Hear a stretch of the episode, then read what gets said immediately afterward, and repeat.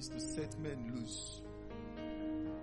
And that's why all the administration has been in that direction. It's, it's not a coincidence.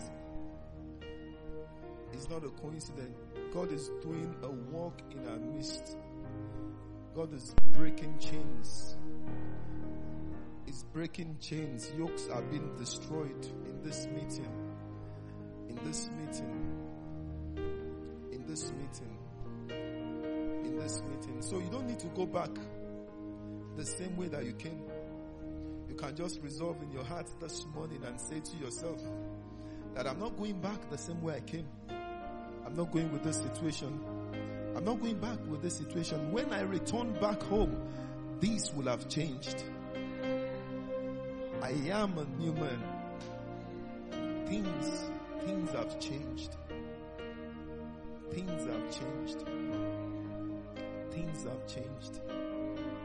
Hallelujah. Hallelujah. You know, if you need to take a step, you will take that step. A step to show that you believe that there is a change. If it has to do that you need to do some checking, you can take a step of faith and do that checking. It's not enough for you to believe because even the devil believes, yet he trembles. But in the place of faith, you believe and you take a step. In the place of faith, you believe and you move forward and you stretch out. And he who has spoken would accomplish that which he has spoken. That which he has spoken. For he's doing a perfect work. He's doing a perfect work in this meeting this morning. He's doing a perfect work. And it has to do with that which you have constantly asked and you have wondered. And you have said to yourself again and again, when will you visit me? When will you come to my aid? And it, it, it, it, has choked you. And it seems as if you are at your wit's end. But in him there is no wit's end because he is the one that strengthens. For he does not leave you alone. He stands by you at every point in time. So face that situation and the confidence to declare that I'm free, that I've been set free, that I've been released, that a change has come. Yeah. like you often say, you say it will come suddenly. Yes, he said that he has brought it suddenly. He has brought it suddenly. He has brought it suddenly. He has brought it suddenly. For your change is here. Your change is here. Your change is here. I want you to stretch your faith out this morning. Uh, when we were worshiping, I kept hearing that the chains are broken. And then I kept wondering, and I was looking for a song that matches that. And then Pastor Tosi came up and they said that the power of God is here to break yokes, to lift burdens. I knew I was on point. And then the next thing, the choir came and they started singing about chains. I don't want you to go back the same way you came. I don't know what the situation is. I don't know what the circumstance is. You know, at times you prepare a message and you come and then you have to flow. Because it's not your message. I, I, I always say to him, I say, Lord, just help me to reach out to your people. Not for my sake, but first for their sake. Let's come up here and then let's speak. And before now, we spend time to pray. We, we spent uh, our time on Thursday and Friday to pray for this meeting. And that prayer was also in this direction. That yokes will be broken, that nobody comes here and return back the same. So I don't know what the challenge is. I don't know what the problem is. I don't know how long it has lingered. But there is an end this morning. There is an end this morning. There is an end this morning. Oh, the one that sets free has set you free. In the name of Jesus. It's not the freedom that will take you back to slavery. It's not the freedom that you will say to yourself, this thing has come back again. No. It's a total freedom. Don't expect it back again. That condition that I've tarried, that it seems to go a while and it come back. Don't expect it back again. It will not come. You are finally free and you are finally delivered.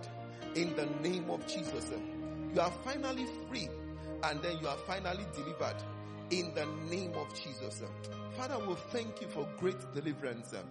We thank you, Father, for that which you have declared in this meeting this morning. Yeah, we see manifestations. We see manifestations. He says that in this week, you will see. There are going to be some things that you will see that will confirm that which he has done this morning. This week, you will see it. You know, you will see some things that you, it will confirm that in this service, that that issue has been settled. I don't know if uh, it, it might just be a call from an unexpected person. It might just be a call from an unexpected person. But I just want to, I, I, I want you to stretch your faith in this meeting. Stretch your faith in this meeting. Stretch your faith in this meeting. You know the beauty about this is this, and that's what what other thing I've experienced in God. When His power is available, His power can be available to eat, to heal. Is His power. When God comes down, He doesn't come down partially; He comes down fully. So if He comes and He says, "I want to heal," that's why the Bible said that when that woman came, they called Jesus and that man said, My daughter is sick. And Jesus was going. And then someone came and pressed through the crowd and touched the hem of his garment. And what happened? Power channeled back. Because God, when He comes down, He comes in His full regalia. So He's here. He's not only here to heal, He's not only here to break chains, He's also here to give. No matter how simple or how small your request is, you can tap in. You can tap in. I was sharing with somebody uh, uh, um, during the week. I said, I remember there was a time when my wristwatch stopped working. And I lay hands on it and it started working. It can be that easy. Once His power is available, He's available to do all things. So His power is available this morning. His power is here this morning. Don't go without experiencing Him. I said to the person, it was so beautiful that I had eczema. The eczema was reoccurring. There's this thing we use then, they call it sulfur, yellow. And then you rub it and then it will go and it will come again. I can't forget, it was somewhere here. I laid my hands, it never came back again. It can be that simple this morning. Don't limit the power that is available this morning. Don't limit the power that is available this morning. Don't limit the power that is available this morning. You know that issue with your tummy. You know you can sort it out. You can sort it. I don't know if it's appendix, but you can sort it out this morning. You can sort it out this morning. You can sort it out this morning and declare and say to yourself, this is the end of you. hey! He said, as you have spoken in my ear, so will I do. That pain, that abnormality, that issue with your stomach, it ceases from now on. In the mighty name of Jesus. In the mighty name of Jesus. In the mighty name of Jesus. Father, thank you.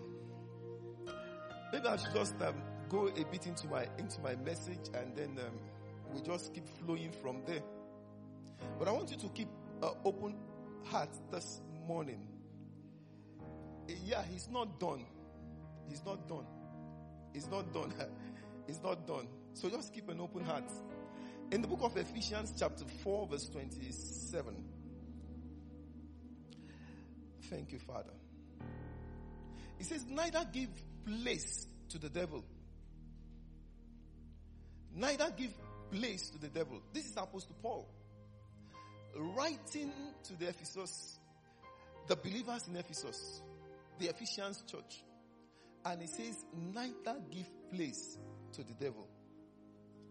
Ephesians chapter 4. And then you want to wonder and ask yourself, why will he tell you? Why will he talk to Christians and say to them, don't give space, don't give place to the devil. He wasn't talking about unbelievers. Why? Because the devil has rights, legal rights in their life. They share space. In fact, it's the devil that has the space. The devil is at that moment the landlord. They are on rent. So he's not talking to the unbelievers. He's talking to believers and he's talking to me and you.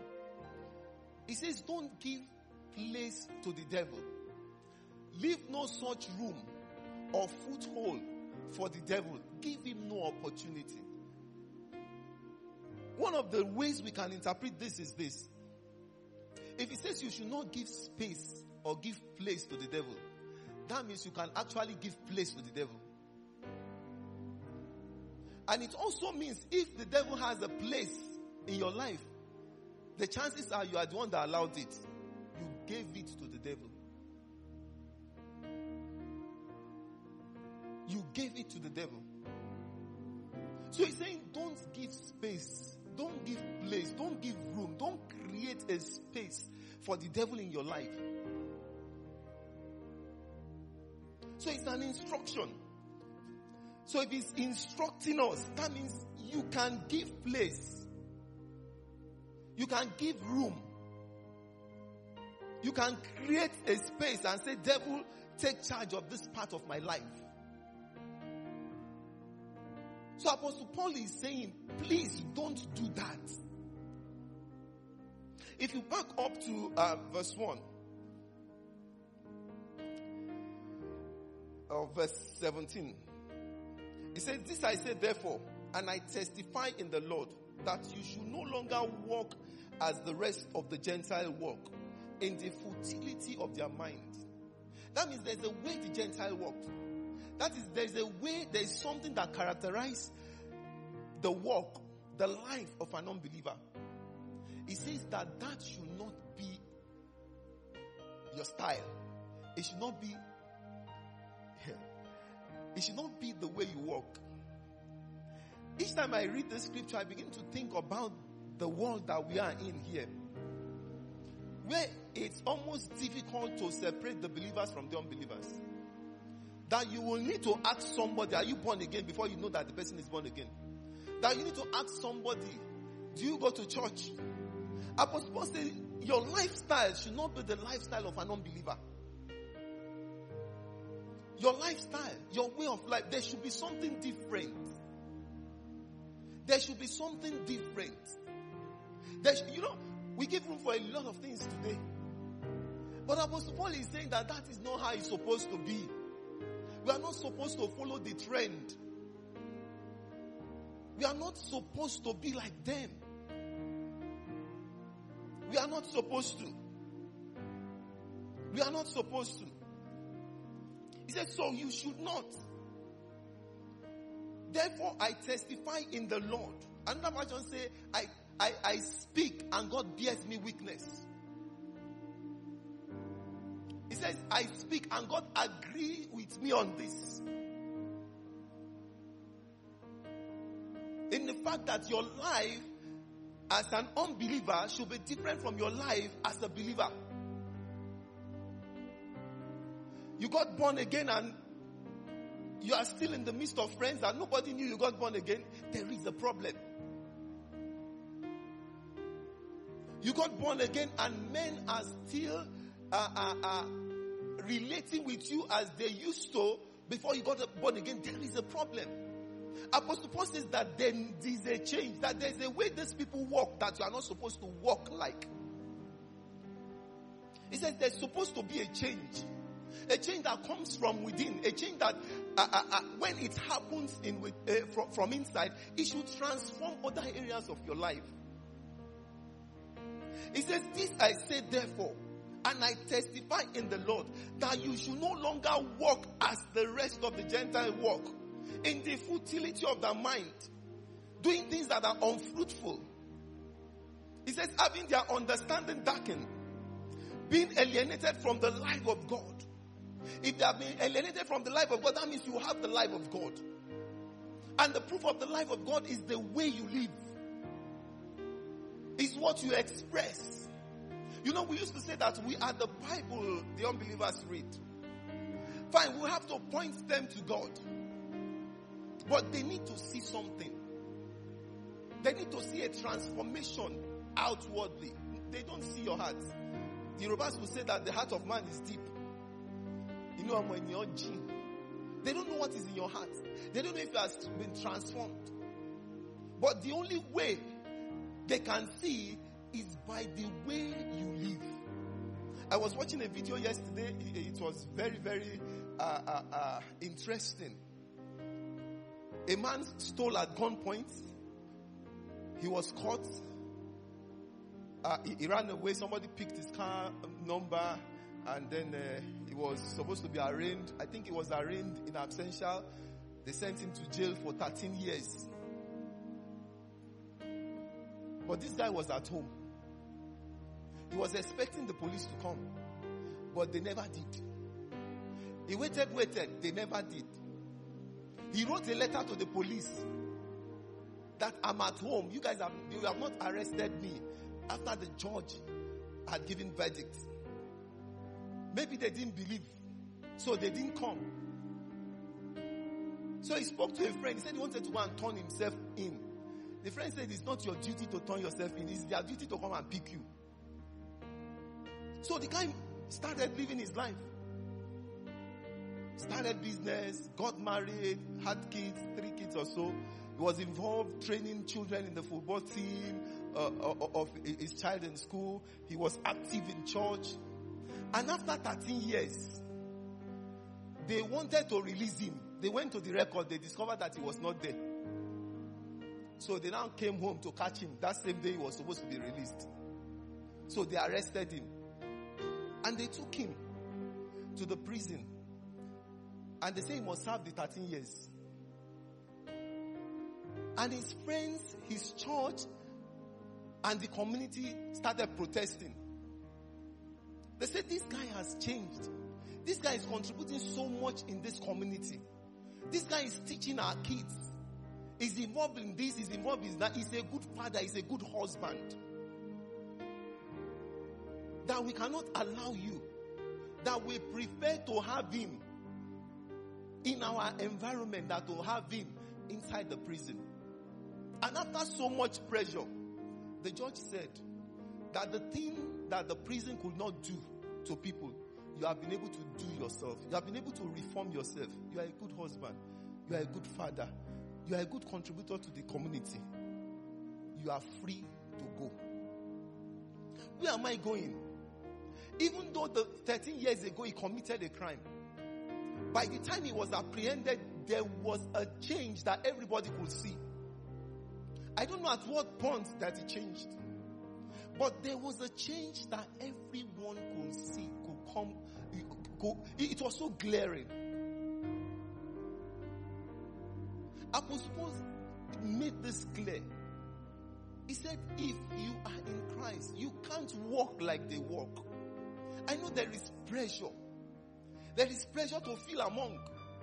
There is pressure to use their slangs. In fact, thought at the point it affected me too.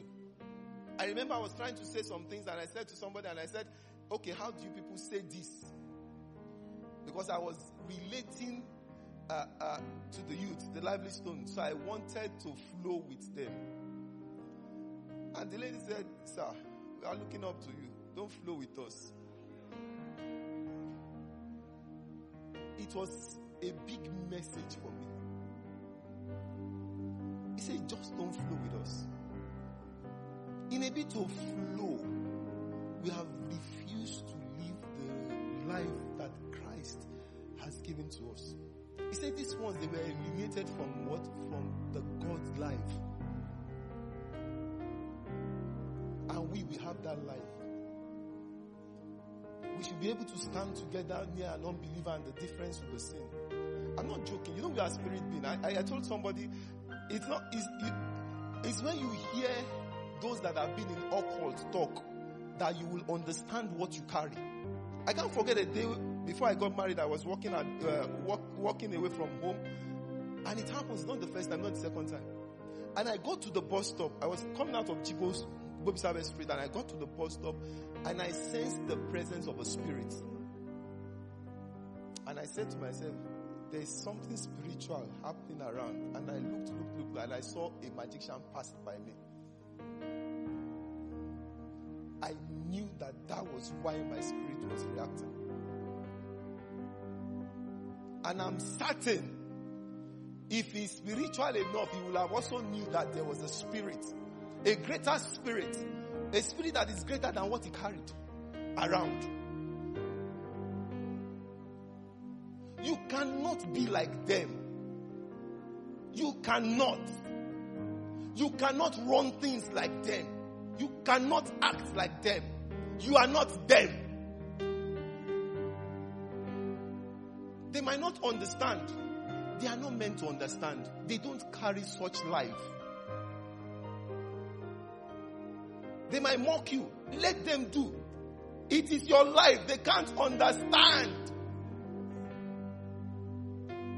They can't understand. But you don't have to come low. Messages have really changed. Thank you, Father. You don't have to come low. Just take your stand. Just take your stand. He says, This one they are darkened. Darkness have overshadowed them. Why? Because of the fact that they don't have the life of God and they don't know.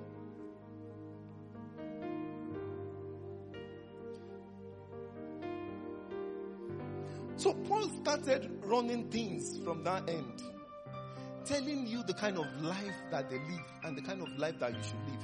If you just keep reading from that uh, 17 downwards, you see all what he was saying. And in verse 20, after saying you should not be like them, he says, But you have not so learned Christ.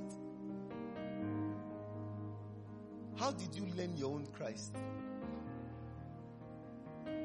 He said, If indeed you have heard him and have been taught by him, as the truth is in Jesus, that you put off concerning your former conduct the old man which grows corrupt according to the deceitful lust and started again.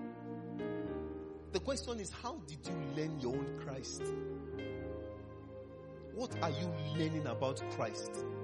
What are you learning about being a Christian? What have you learned? What were you taught? Are you living by what you were taught? Are you living by what you, you have learned? When you came to Christ, what did they tell you? They didn't tell you that you are not supposed to mix up with the world. You are supposed to be different. They didn't tell you that.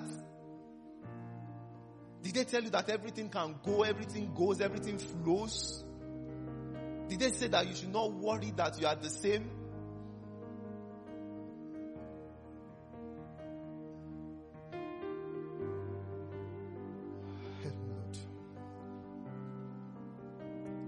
How did you learn your own Christ? And then he went and went and, uh, and, went on, and in verse 27 he says, Don't give place to the devil. Don't give place to the devil. Hallelujah. That word place there is talking about a territory, talking about a location. It's talking about a region. So Apostle Paul is saying that there is a place that you have authority over. There is a place that you are in charge over. There is a region that legally you have right over. And that region is your life. You have right over your life. Over every aspect of your life. You have right over your finances. You have rights over your health. You have rights over your marriage. You have rights over your education. You have rights over your business. Anything that has to do with you, you have right. That's the place he's talking about. Because that's the place that the devil will come for. That's the place that the devil will come for. He said you should not give place. I was, when I was uh, uh, thinking about this message, please come, sir. Something came to mind. Please sit. Assuming he's sitting now. Okay, he's sitting. Please shift. Let me sit with you. Okay. So that's how it happens at times. He just gave me space. The devil does not fight you. At, times, he doesn't. He will just suggest to you, say shift, you will shift, he will sit down with you there. The guy doesn't want to shift again. You can go, thank you. you know? So because you don't see it coming, you will not resist it. Subtle suggestion. And then you fall for it. And then you give it space. I want to wonder what was going on in his mind when I asked him to shift. The likely thing is like, ah, it's my pastor, let me shift. Another thing is, ah, is the one that asked me to sit down, let me shift. And many other things.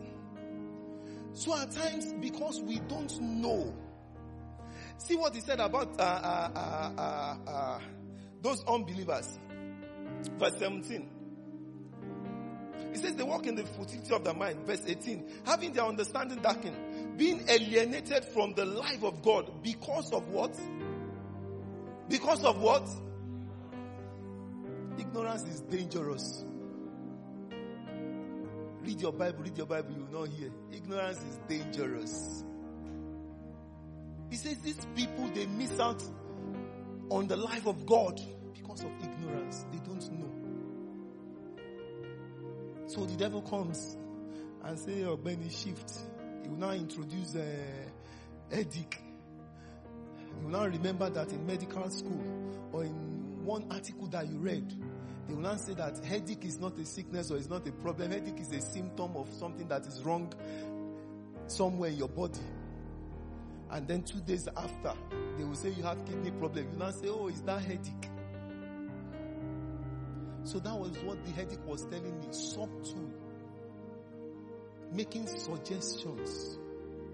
As easy as that, just shift. The guy shifted, I sat down. It is his space. Don't give the devil space in your life. Any area is not permitted. Why is it not permitted? Ah, thank you, Father. Colossians chapter 1. Colossians chapter 1, verse 12. The devil not permitted?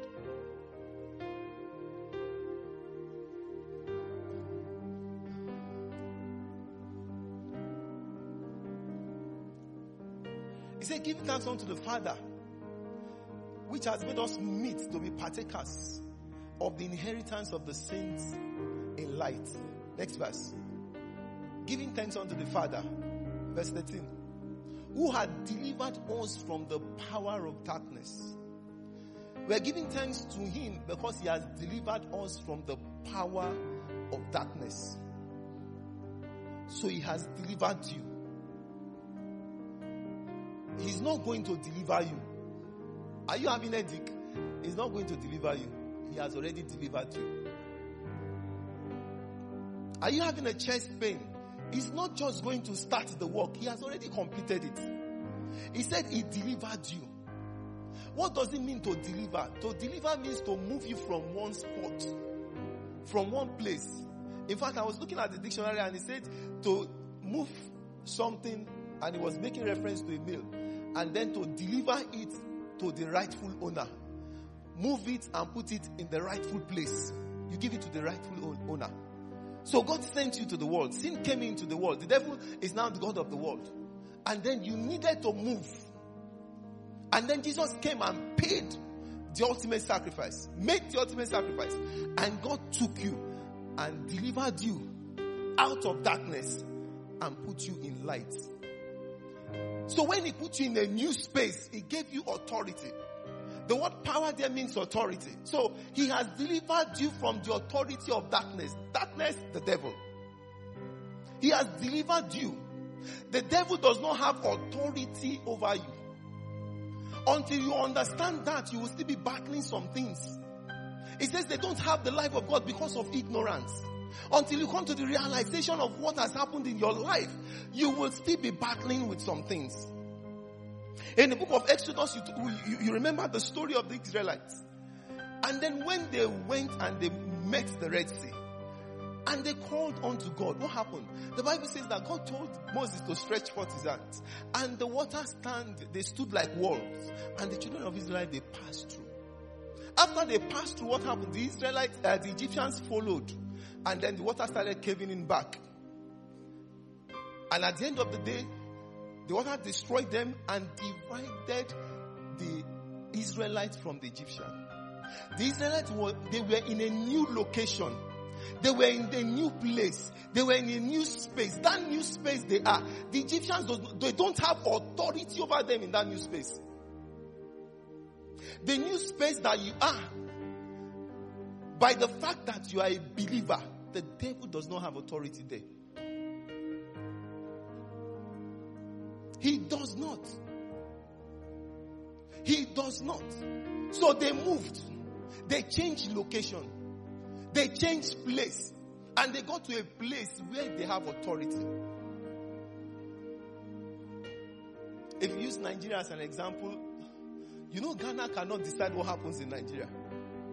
And Nigeria cannot decide what happens in Ghana. This is our place. It is our location. It is where you have authority to govern. You have authority to govern your life. You have authority over every aspect of your life. So Apostle Paul said, don't give space.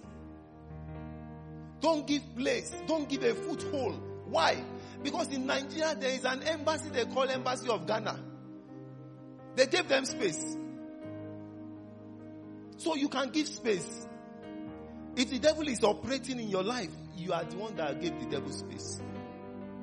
Until you understand some things, until you come to the realization of some things, you might not be able to displace the devil. You need to realize that you have authority over him. You need to realize that your body is your own. It doesn't concern him. You need to realize that whatever happens in your finances, you know, Pastor Bayo uh, uh, was sharing uh, when uh, the niece, I think, was studying and then she was having challenges understanding. And he said he was one foot in the bill. And he spoke with somebody and somebody said, ah, whatever you touch will prosper. And he said, this is part of what I have touched. You must prosper. And then academically, she picked up. I started doing well. Until that understanding came, the change didn't come. They will have just allowed the devil to run riot. He says that the devil goes to and fro, seeking who? That means he cannot devour just anybody. He devours those that allow him. So he will come to you and ask you question. Ogbeni, how far? Can you give me space in your health? Then you now say yes, yes. Then you now come in and started walking. He goes. If he comes here and you don't give him, he will go to the next person. He will still come back to you. But you need to continuously stand your ground. I had an experience years back.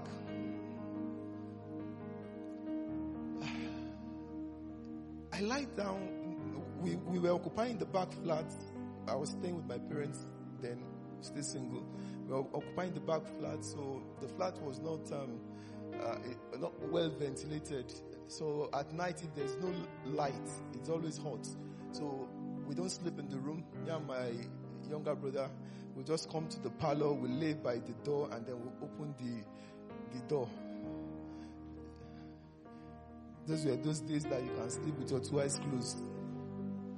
So we just open the door of the flat, we just lie by the door, raise the curtain, and all that.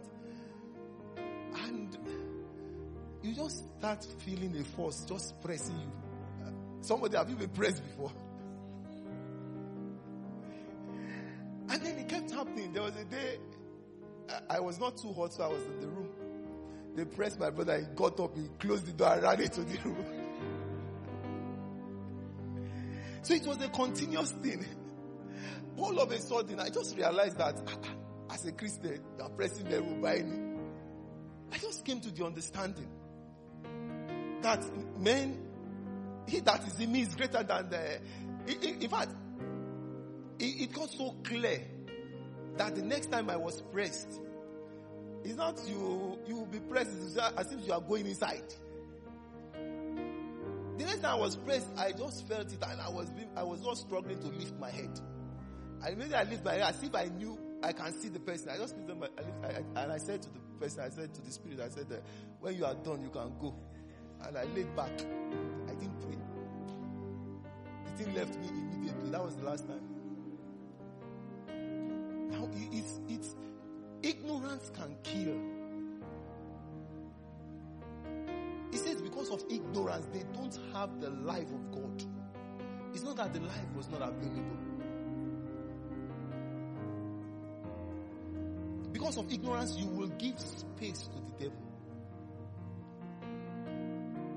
He says that that terrain, that region, God has given you authority over it. He says, He has delivered you. He has moved you. He took you and delivered you to the appropriate place, which you are now in Christ Jesus. In Christ Jesus. And He said He had translated us from the kingdom of darkness to the kingdom of His dear Son, to the kingdom of light. The kingdom of light. You are not in the same place. You are not in the same location with the devil. You are not. Look at the Israelites. The Bible says that they left that point and they went to another point.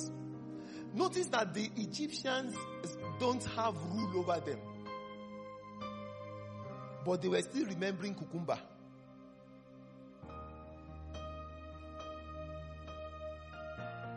You can allow the baggage that you came with as an unbeliever to continue to rule your life as a believer.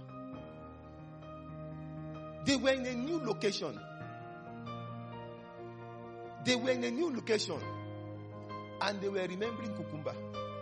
In that location, the Israelites, the Egyptians could not say to them, make bricks. The Egyptians could not say to them, I won't give you straw to make bricks. But yet they were thinking Kukumba. They were thinking where they were coming from. Has the devil had hold on you before you became born again? Has he been manipulating any area of your life before you became born again? Now that you are a believer, he does not have that right. You need to stand your ground, stamp your foot, and send him out of your life. The chain is broken. The yoke is destroyed. The burden is lifted in the name of Jesus.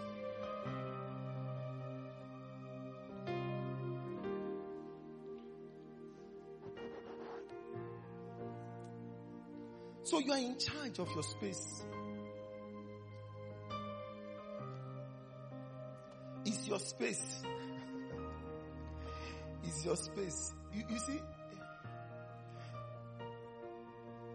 don't let it be a mental assent. I don't know what you need to, how you need to, I don't know how to communicate it. But you need to realize that is your space. Is your life. You are in charge. Uh, because that realization alone will help you. It will help you. It will help you.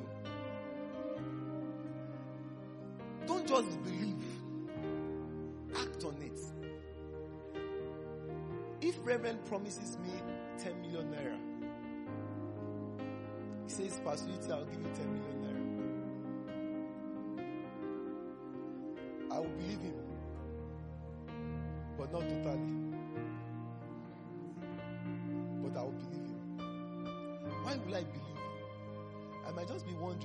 Maybe there's a contract that is coming. Or maybe he has been in prayer and fasting for the last uh, 14 days and God has revealed something new that is going to bring money. But you know that that's just belief. I don't have anything to lose. But if I, in quotes, really believe, I can take a step further and go and price what I want to buy. I can take a step further and go and even buy things in credit.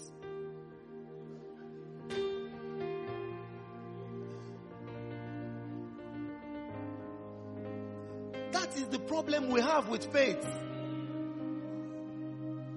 You want to see it before you believe. The yoke has been broken, but I'm not feeling it. The yoke has been broken. Chains have been broken, but I can still feel the pain. You don't want to take a step of faith. I have been healed, and you are still limping. And in that limping, you are limping the same way you were limping before you were prayed for. You are not even saying, let me walk fast. I know I've been healed. This pain, you will go. Been, you are not. When I said I wanted to go and take credit, you people were like, ah, ah. But you know that's how faith works. You have not seen it, but you are going. You are acting. You are moving because you know that what he has said, he has done already. It's just for you to see manifestation. You need to just need to realize that you are in charge of your life. God has given you, you the devil, the devil is not that powerful. He's not. He's not. He's not. He's not. Hallelujah. Glory.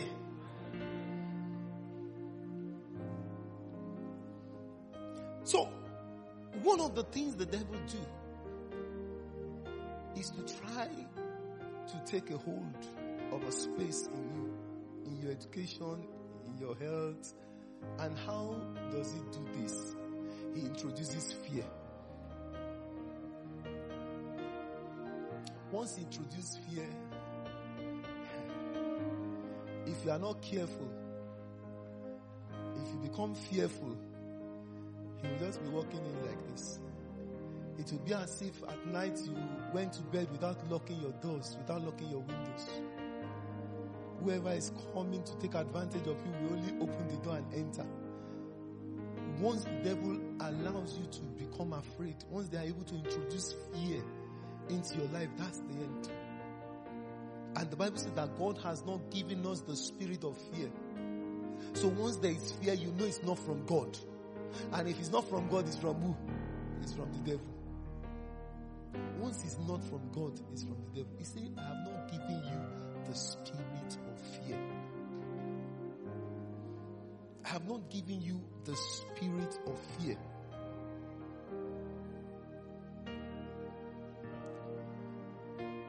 And one of the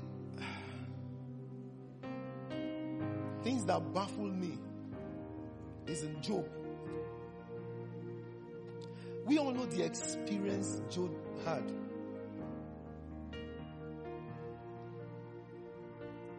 The Bible says that Job was what? He was a perfect man. Can you help me with Job chapter 1 verse 1? He said there was a certain man in the land of Uz whose name was Job. And that man was perfect and upright and one that feared God and eschewed evil. You know, when you read this particular scripture, it seems that it's describing a righteous man. As if it's describing someone that is made in the righteousness of God. He says this guy was perfect. He's not only perfect, he's upright. he added uprightness to his perfection. He says he feared God. He eschewed evil. He reverenced God. Verse 2. He said, and there was born to him seven sons and three daughters. And what happened? These children, they like to feast on a daily basis. And because they feast in each other's house, the Bible says that Job said to himself, I need to be offering sacrifice. That means you are talking of a man that is a good father. It's not only him, but he's thinking about his family. He must have been able to lead his family to God. He must have been living a life of righteousness. He says, I, I know myself. I know that I'm perfect. I know that I'm upright. But what am I, my kids? When they are not here, I don't know what they do. So let me pray for them. Let me offer sacrifices to, to God on their behalf in case they have messed up. In case they have done something wrong. And as I was looking at the scripture, the Bible says that he offered sacrifices one for each. He wasn't considering the cost because he was a wealthy man. If it was me, I would have just done one sacrifice for all of them. But because he wanted to make sure he doesn't leave anything out, he took them one after the other. Father, this sacrifice is for my firstborn. Whatever he has done, have mercy on him. Don't look to his sin. Look to this sacrifice and forgive him. This sacrifice is for my second son. And on and on. This is a man that had a beautiful life. He was living well. He was wealthy. He was righteous. He had all that he needed. Material and spiritual thing combined together. He was a good man. He was not lacking anything. And all of a sudden, tragedy started. And each time the tragedy struck, one servant will always be left to go and deliver the message. I don't know what kind of strategy the devil was using at that place. No matter how much or how uh, uh, hot or how big or how intense the fire was, it came and it consumed everybody and everything and it left one person. Said, Go and tell him. And the Bible says, while the guy was gisting Oga,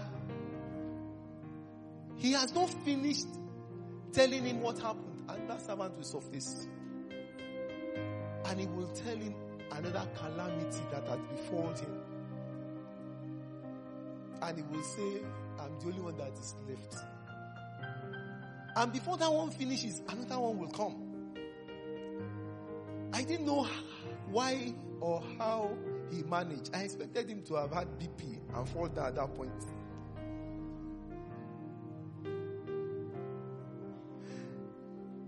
If with all that happened to him, he didn't experience health challenge. His blood pressure did not rise. He did not collapse. That means God has empowered us to endure some certain things. Old creation, new creature.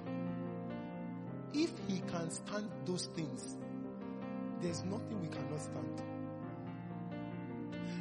One of the challenges we have is that the devil have uh, messed up our minds. That's why I ask questions at times. I say, when people die and you cry, why do you cry? A lot of people don't why they cry. The environment has just been a condition that if you don't cry, you're a bad person. Or if somebody dies, you cry. So when somebody dies, before you even ask what killed him or what happened, you start crying. And then for some culture, because you cannot cry or you don't have enough tears, they go and hire people to come and cry. So you are crying, you don't even know why you are crying. I remember asking someone, I said, why, why, why will you cry if somebody dies? Um, um, and maybe because I miss the person. Oh, it's now you are thinking that maybe it's because you miss the person.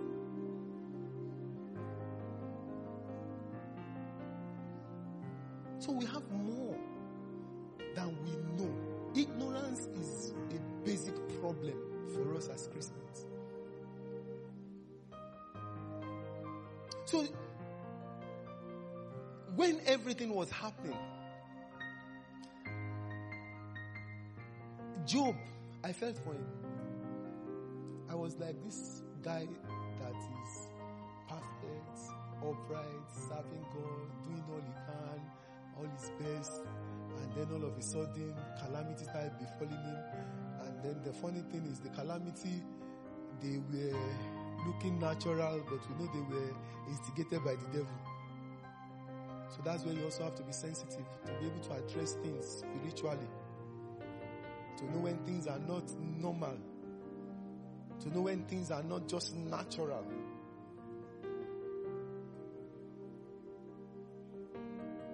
You just know.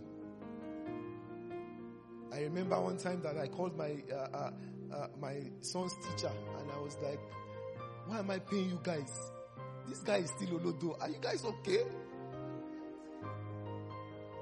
And I started ranting. And when I finished ranting, I was expecting the teacher to apologize. The teacher said to me, he said, me too, I'm disappointed. That your son, after spending two years in our school, is still like this. Ah, ah. At that point, my wife was like, give me the phone. I said, no, no, no, no, no, no. That I've I understand what is happening now. And then I off the phone and I called my son immediately. I lay hands on him and I prayed for him. Everything changed. You should know. You should know. You should know. So Job started having, having issues. He started having issues.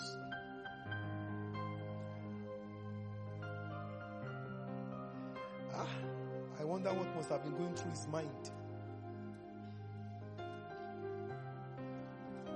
And then I keep asking questions. And you know, he made a funny remark in the last verse of chapter 1. I think that should be.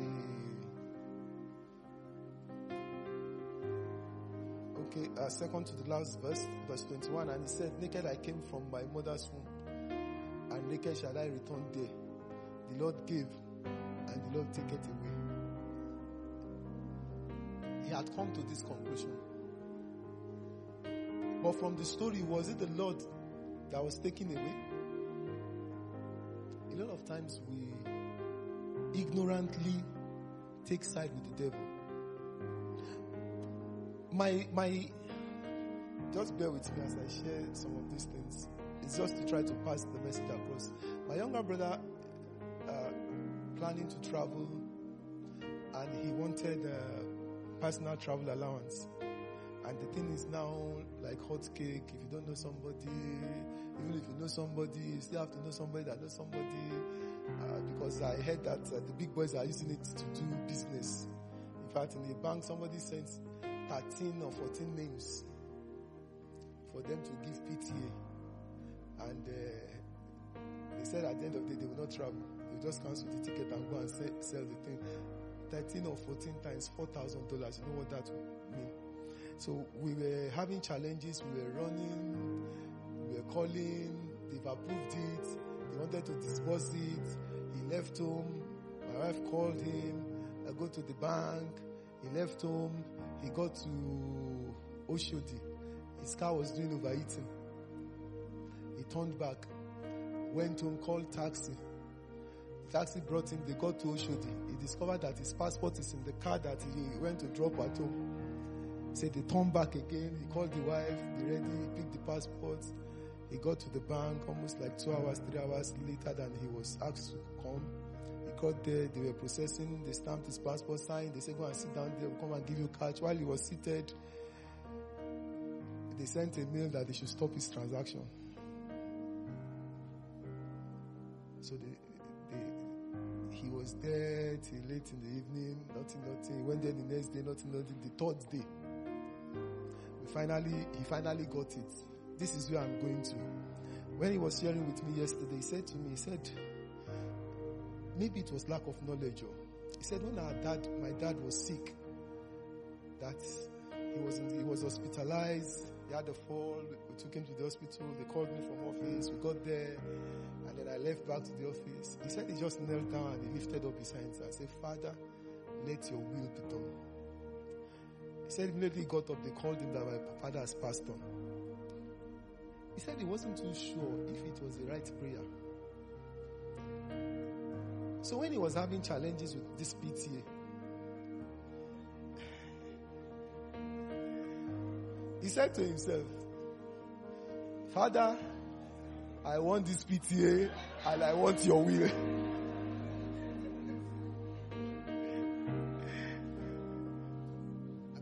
It, was it was really really a difficult period.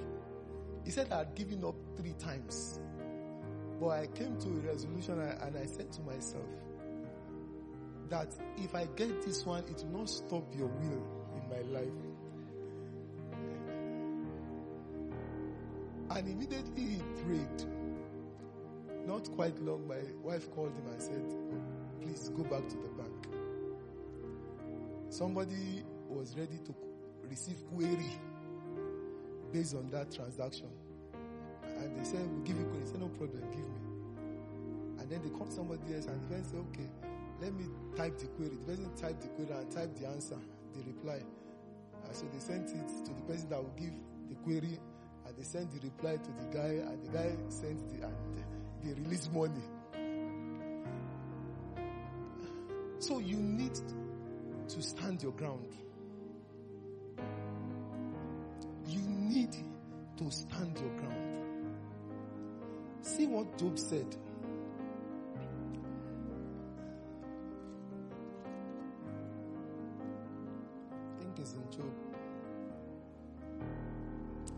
Job chapter 3, verse 25. He says, For the thing I greatly feared has come upon me, and what I dreaded has happened to me. Job was already afraid. In his perfect and righteous state, he was not in fear. Fear that I will lose all I have. Fear that my tomorrow will not be well. Fear that my children will not turn out well. Fear that the devil will attack me because he said it is the things that I dreaded. The things that I dreaded. What are you afraid of? Which area of your life are you afraid of? Your tomorrow will turn out well. Your children, they will turn out well. Things will work out for you.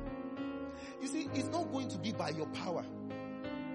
Job, there was a lot of things that Job did not understand. He said that the things I am afraid of, the things that I'm afraid of, they have happened to me. In verse 26, he says, I am not at ease, nor am I quiet. I am not at ease, nor am I quiet.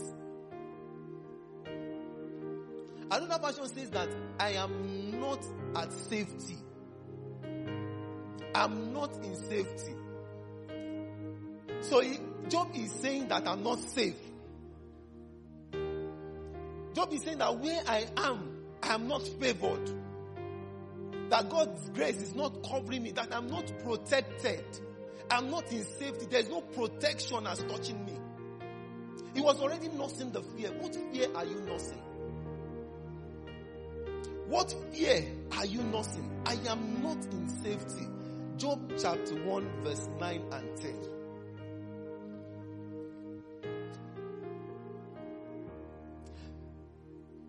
Then Satan answered the Lord and said, Does Job fear you for naught? Next verse. Has not thou made an hedge about him and about his household? Have you not protected Job? Have you not arranged angels to surround him so that nobody can near him? Not just him, but his household. But Job was ignorant of this fact.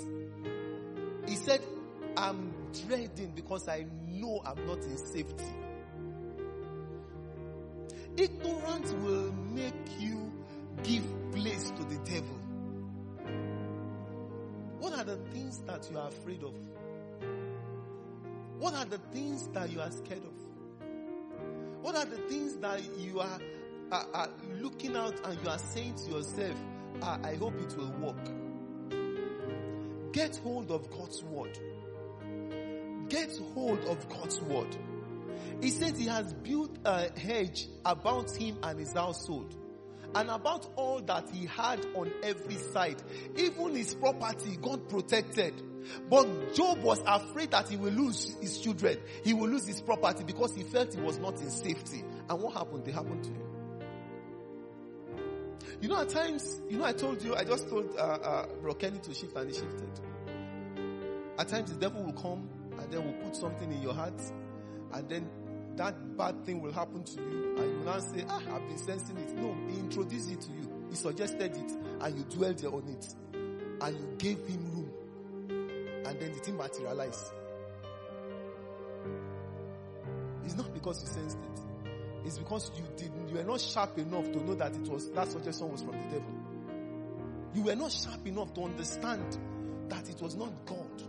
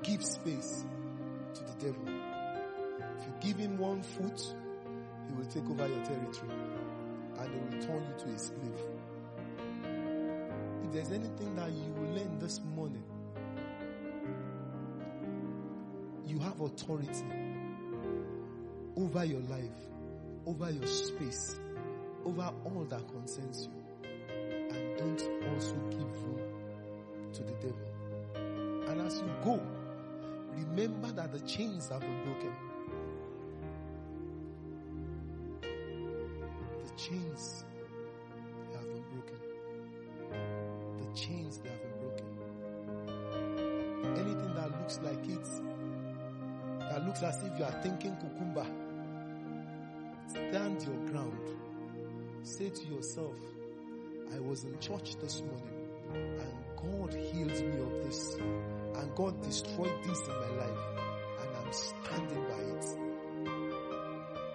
Hallelujah. Hallelujah. I just want you to bow your head and talk to God. I'm not asking you to pray for anything, but I'm asking you to declare that you stand your ground. You stand your ground. Look at those issues. Look at them right now. And say, concerning this, I've been liberated. Concerning this, I've been set free. Concerning this, I've been set loose. Declare those scriptures. The one that said that he has healed you. That by his stripes that you have been healed. That said that he wished that you be in good health. That you prosper in your health. That you prosper in your soul. Declare concerning those emotions. Those emotional trauma. Oh, bring them to captivity. Those thoughts that want to exalt themselves in your life against the knowledge of the truth of God's word. Declare this morning that they are brought into captivity. Just declare Declare boldly. Declare boldly. Declare boldly.